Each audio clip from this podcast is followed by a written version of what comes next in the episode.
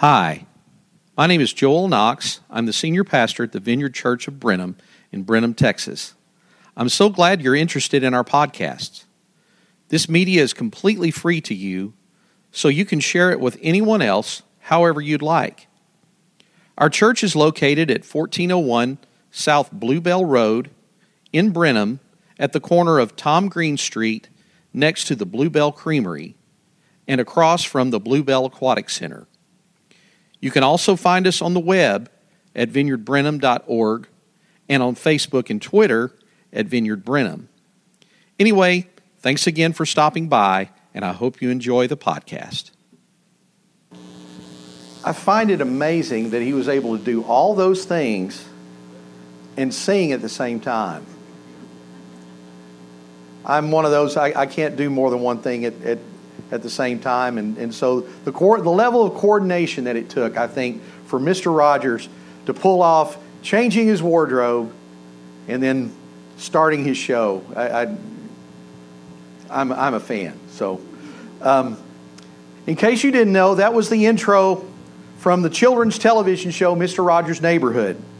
It ran on PBS from 1968 to 2001, four years after Fred Rogers passed away in 1997.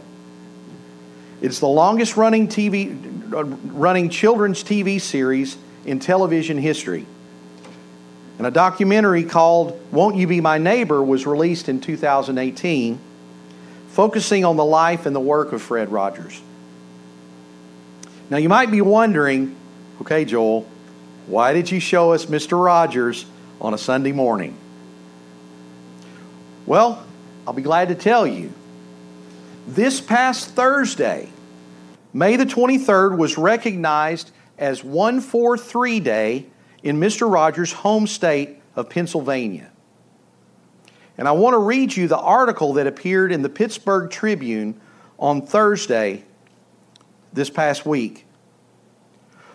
What might be your act of kindness today? Governor Tim Wolf encouraged residents to participate in an act of kindness for 143 Day, a day honoring Pennsylvania's kindest native son, Fred Rogers. May 23rd is the 143rd day of the year. Mr. Wolf said, I'm challenging all Pennsylvanians to use Thursday to exhibit the type of neighborly kindness Fred Rogers sought to spread around the world. Wolf said in the statement Pennsylvania is a commonwealth rooted in kindness and generosity.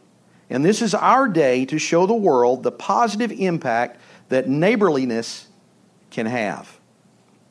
Rogers is best known as Mr. Rogers from his beloved television series on WQED TV, Mr. Rogers' Neighborhood.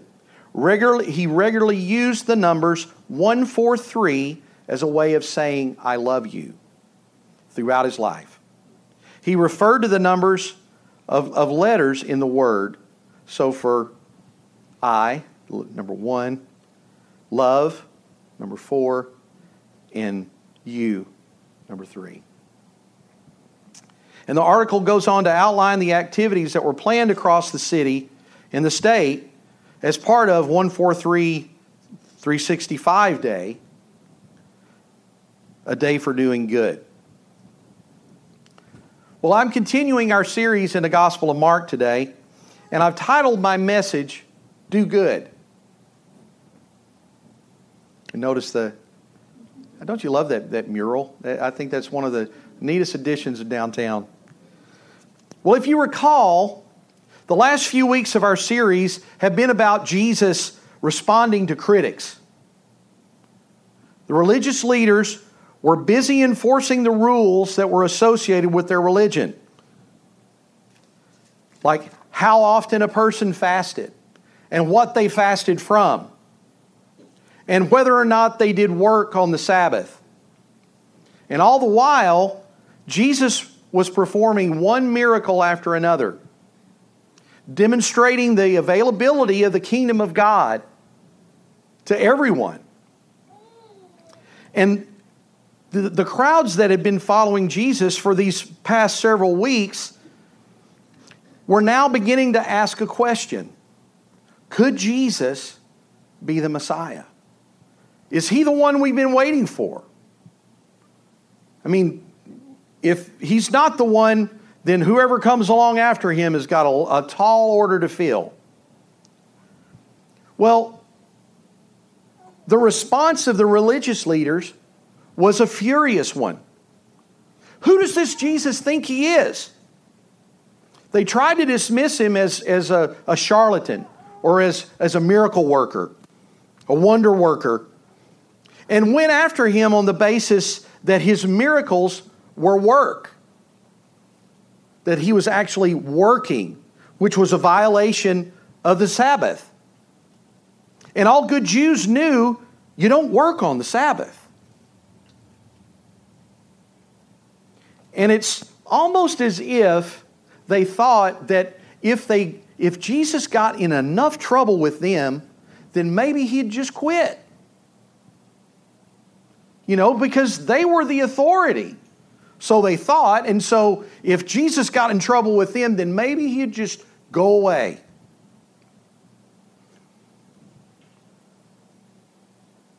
And in case you, we haven't noticed by now, most of Jesus' miracles ended up happening on the Sabbath.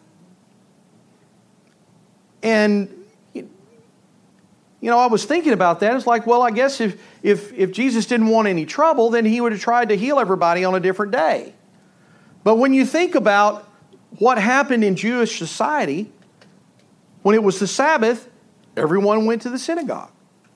That was what they did. That was where everybody gathered together, and, and, this was like the community center. And so everyone would come in on the Sabbath, and they would offer their sacrifices, and they, they would do their worship, and they would, they would meet together with friends and with family. So it would just make sense that that's what Jesus and the disciples did too. And so he's doing these miracles right here where everybody is, right out in front of everybody. And they're seeing this demonstration of the kingdom of God, the inbreaking of the power and the, and the working of the Spirit. And, and it's, it's, it's making a difference, at least in terms of people and, and their, their attitudes towards who Jesus is. Now, as we saw last week, Jesus was talking about the Sabbath. And in a way to reclaim what the Sabbath was supposed to be, he declared to his critics that I'm the Lord of the Sabbath. The Sabbath doesn't serve, it, it, its purpose is to serve people, not for people to serve the Sabbath. And as the Son of Man, I am the Lord of the Sabbath. This is my day. This is the Lord's day. Well, as we'll see later on, Jesus will also seek to claim, reclaim the temple as the Lord's house. If you remember, and we'll see this in a few weeks, that Jesus went into the temple and there the money changers were there and, and you know the merchants were there. They're selling their stuff. And jesus goes in and starts turning the tables over. And the reason for doing that he said was God's house is to be a house of prayer, a house of worship, not a marketplace. So, in the same way that, that he reclaimed the house of God and its purpose for the people, he was also reclaiming the Lord's day, the Sabbath, as being the Lord's. And it didn't belong to the religious leaders. Well, our text today, Jesus was establishing a precedent and creating an expectation that God, God's people could expect to encounter God when they come together in His house. And all these rules and these regulations about whether you, you, had, you worked or, or what you did in order to get there that morning or whatever, they were just getting in the way of people experiencing God's presence and allowing them to worship God on the Lord's day and it had to change. So, with that, I want to look at Mark chapter 3. We're finally out of Mark chapter 2. And here's this story about a man with a deformed hand. Verse 1 Jesus went into the synagogue and noticed a man with a deformed hand. Since it was the Sabbath, Jesus' enemies, and notice the change there, it's not just critics anymore, it's enemies, watched him closely. If he healed the man's hand, they planned to accuse him of working on the Sabbath. Jesus said to the man with the deformed hand, Come and stand in front of everyone. Then he turned to his critics and asked, Does the law permit good deeds on the Sabbath, or is it a day for doing evil? Is this a day to save a life or destroy it? But they wouldn't answer him. He looked around at them angrily and he was deep, deeply saddened by their hard hearts. And he said to the man, Hold out your hand. So the man held out his hand, and it was restored. And then verse 6 says, At once the Pharisees went away and met with the supporters of Herod, how to, to, to Herod to plot how to kill Jesus. And this is on the Sabbath. Anyway. Now, I, I think we all recognize that health care in the first century was quite different from what we experience here in modern day America. I mean, that's the understatement of the morning, right? There were no antibiotics, there were no medications. And there were some pretty serious diseases that people had to live with and had to try to avoid catching because if they caught them, it was like a death sentence. We're talking about stuff like smallpox, chickenpox, yellow fever, typhoid fever, typhus, and influenza. I mean, all these diseases have practically been eradic- eradicated, at least here in the Western Hemisphere, because of antibiotics and medications. So we don't have to worry about these things. We don't have to worry about the implications of catching one of these diseases. But in the first century, it was a very serious issue. Well, in addition to a disease, childbirth was among the leading causes of death among women and children. There were no C section procedures no ultrasound, no epidural or spinal anesthetic, no fancy contraptions to aid women during their delivery. And consequently, if a baby was injured during delivery, their injuries often became deformities, sometimes severe. And children born with these deformities lived with them their entire lives. And the man in our passage this morning was likely such a person. Now, Scripture doesn't tell us when his hand was deformed. Most likely it was from birth. And because of his deformity, the man likely could not work and was left to be a beggar. Because in order to work, you have to have two good hands. Now, human nature being what it is, we often try to avoid beggars, don't we? If you've been to Houston anytime recently, you've probably seen someone whenever you stop at the red light who's got a sign or who's got a bucket with a squeegee in it and wants to wash your windshield with dirty water. You know what I'm talking about. Well, if you happen to be on the left side, you're customer number one. And so, what do you do whenever that person approaches your car?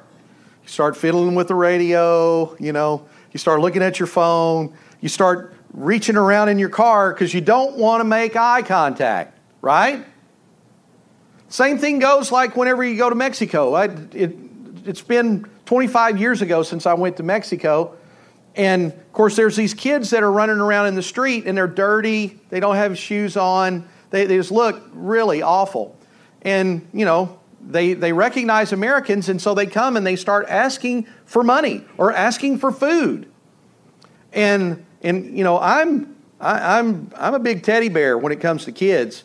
And Danelle, the whole time we were walking down the street, she's like, put your hands in your pockets. Don't, don't, don't make eye contact. Don't, don't look at those kids because you're going to want to help them. And I know it sounds awful, but, but that's, that's the thing. You know, when we're dealing with beggars, when we're dealing with people who are needy and they're, and, and they're asking for stuff, and you know and we understand that you know if i just give this guy money he's probably just going to run down the street and go to the liquor store and get an 85 cent tall boy you know? And you know and you don't want to want to contribute to their their habit you know that's why they're they're out there on the street anyway. So what what we what we tend to do is we ignore them well, there's something that happens to the, the person who is actually in need. Because there are some who are on the street because of, of whatever reason. Maybe, maybe they're, they're not quite in their right mind. And, and maybe they've, they've chosen to live this kind of lifestyle. But there are those who are actually there because they, they've, they've hit the bottom and they don't have a way out. And those that are, that are the neediest are the ones that, that get hurt the most because what happens when you ignore somebody? It's like they're invisible, they're irrelevant. You just walk right on past them, and you know, and they, they may truly be in need, but you don't see their need, and you walk on by, and and and as a result, they're they're hurt because they're not seen, and they experience rejection. Well, Mark says in our chapter that Jesus noticed this man when he walked into the synagogue. Well, Jesus' critics noticed that Jesus noticed this man. And these are the guys who have been criticizing Jesus at every turn. He, last week, the disciples are walking through a field and they noticed that one of the disciples just happened to pick just a few heads of grain to eat while they were walking through. And it didn't matter whether that was, that was right or wrong. It was the fact that they did it on the, on the Sabbath and they were the rule keepers. And so it was, okay, you've just broken the Sabbath, you and your disciples. You're lawbreakers. Well, this same criticism is following Jesus into the synagogue.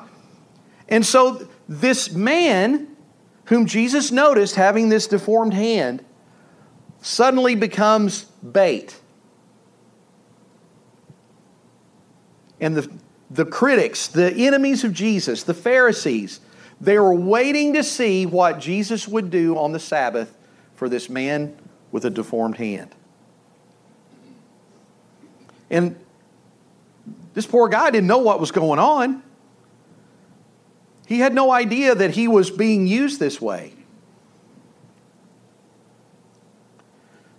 But Jesus knew what his, his critics were doing. He knew what his enemies were doing. He knew what these, these leaders were doing. And so he took the bait.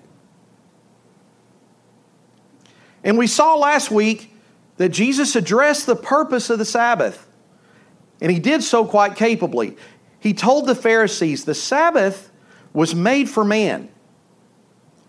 And human need is greater than your meaningless rituals and your silly traditions.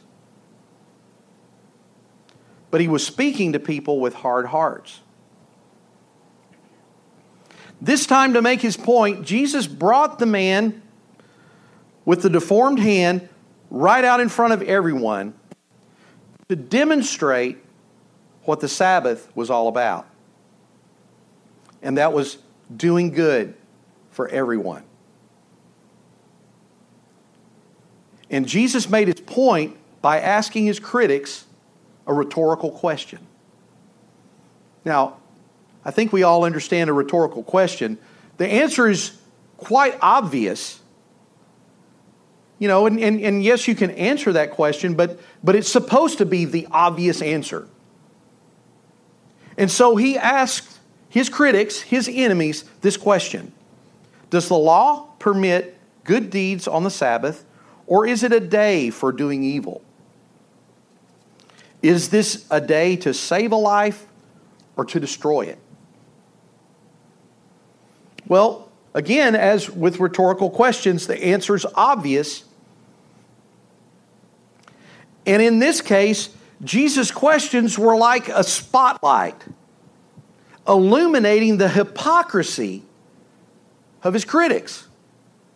They were jealous of Jesus and the good things that he was doing. And because of their hypocrisy, they made themselves irrelevant in regard to meeting people's personal needs. Well, in the words of T.W. Manson, this is, this is a guy, he was a, a commentator in one of the commentaries that I have.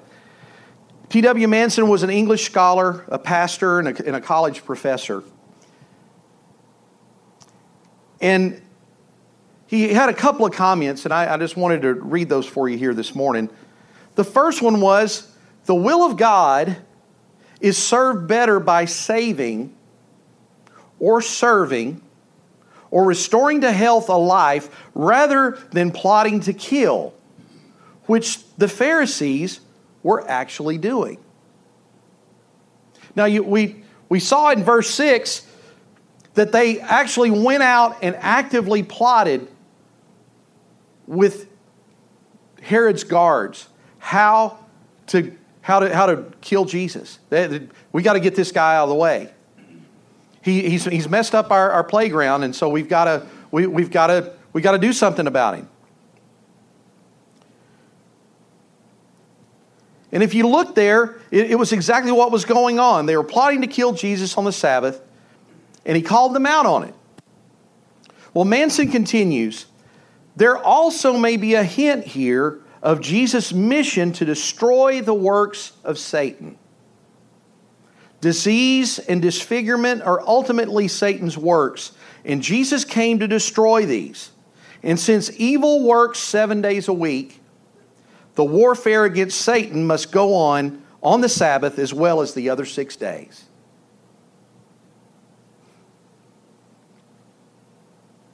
Well, Mark says that Jesus' critics were silent, which made him angry and sad all at the same time. They wouldn't admit in this moment, whenever Jesus called them out, what they were doing. But Jesus knew his purpose and what he was there to accomplish. And so he told the man to stretch out his hand, and the deformity was gone.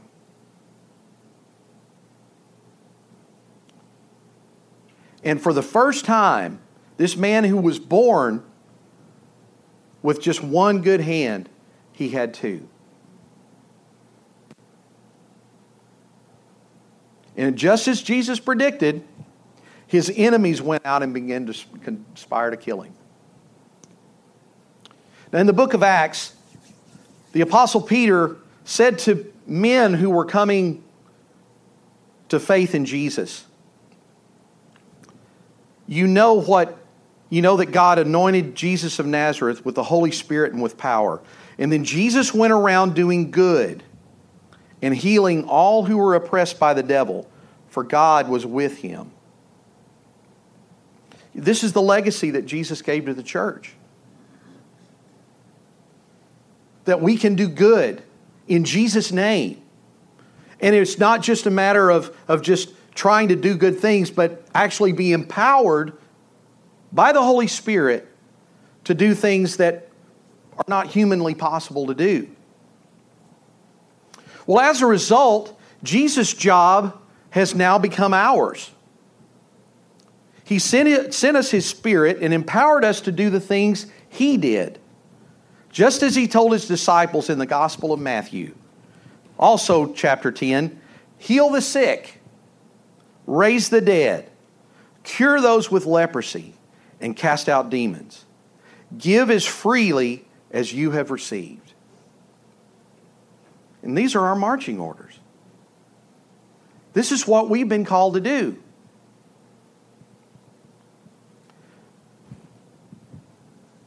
But it kind of almost begs the question do we believe that in Jesus we can do all these things? I mean, that's where it comes, where the rubber meets the road. We can talk about it. You know, we can talk about how Jesus healed. We can talk about how the apostles healed. And we can talk about how, you know, that, that we've been empowered. But if we don't actually step out and try to do it, what's the point? This past week, I was asked to, to come and do devotions at, at the, the cannery kitchen. They, they have their breakfast each, each, each morning, and, and I was invited to come and, and, and give the devotion on Thursday. And so I was kind of working on this, and, and I, I was just really getting started. And I just felt like at the end that I, I, want to I wanna see if see how many will let us let us pray, you know, for, for healing. And so I asked, you know, is there anybody here? Do you need you need healing? And and there were there were two people who raised their hands. There was a guy that was up close, and there was a lady in the back. Well, um, I, I asked them if they would stand up, and the guy that was he was up close to me couldn't get out of his chair. He pulled something in his back. He had a pinched nerve or something. And, and I could tell that he was in a great deal of pain because he, he was going to try to get up. And I was like, oh, no, no, no, don't do that. Just, just stay in your seat. We'll come to you. And so we, we prayed for this guy. And, you know, and I, am I'm, I'm, I'm kind of in this thing right now. I think I told y'all a few weeks ago, I, have been, I felt like the Lord was telling me, you know, we've got to get back to our roots in terms of, you know, what we believe and why we believe. And, and you know, and, and so, so there's been a lot of stuff going on around that. And so, so anyway, we go over and I've got everybody gathered around him, and I, it's okay. We'll, you know, try to do like, like Wimber did, you know, just, just, Lord, heal this person. Well, he prayed a little bit and asked him how he was doing, and it was like, still the same. You could tell he was just kind of, you know, still hurting. It was really uncomfortable. So we prayed again.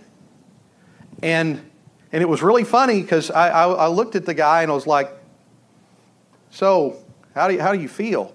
And his eyes got real big and he was like, I'm feeling a lot better. And then he got up and then he proceeded to tell me, I, I haven't been able to work all week because what I did over the weekend prevented me from being able to even stand up for more than five minutes. Wow. And then there was another lady, and we prayed with her, and you know, but but it was it was for me it was kind of dramatic. I mean, when you're talking about something that like a nerve or something like that, that's not something that just it gets better on its own. Sometimes it takes a long time. But it happened while we were praying for this man. And and he he where he was was kind of hobbling when he when he came in, he walked out and I think he went on to work. So why am I talking about all this stuff? Well, first of all, I, I, I, I believe that we've been called to do what Jesus did to heal the sick, to raise the dead, even. And that, that, that part's a little scary. You know, casting out demons. Oh, man, I, I, I, that's really scary. But that's what we've been called to do. That was, that's what Jesus told his disciples as you have received, freely give. And, you know, a lot of us, we, we, we kind of like the fact that, you know, well, I've received, I, I've got my ticket punched, I'm right with the Lord. And so, things are good with me, but we have people all around us all the time that need what we have to offer. I've been really energized by, by Alpha, and I've been really energized since we've since we went to the park. And, and I, am just going to tell you, we're going to keep doing stuff like this because I, I, I feel like, you know, and, and this was also a Wimberism, the, the meat's in the street. And, you know, we look around, it's like, well, why isn't anything happening? Well, maybe we need to go outside the walls and, and start doing a little bit of what Jesus called us to do. So, anyway, let's all stand.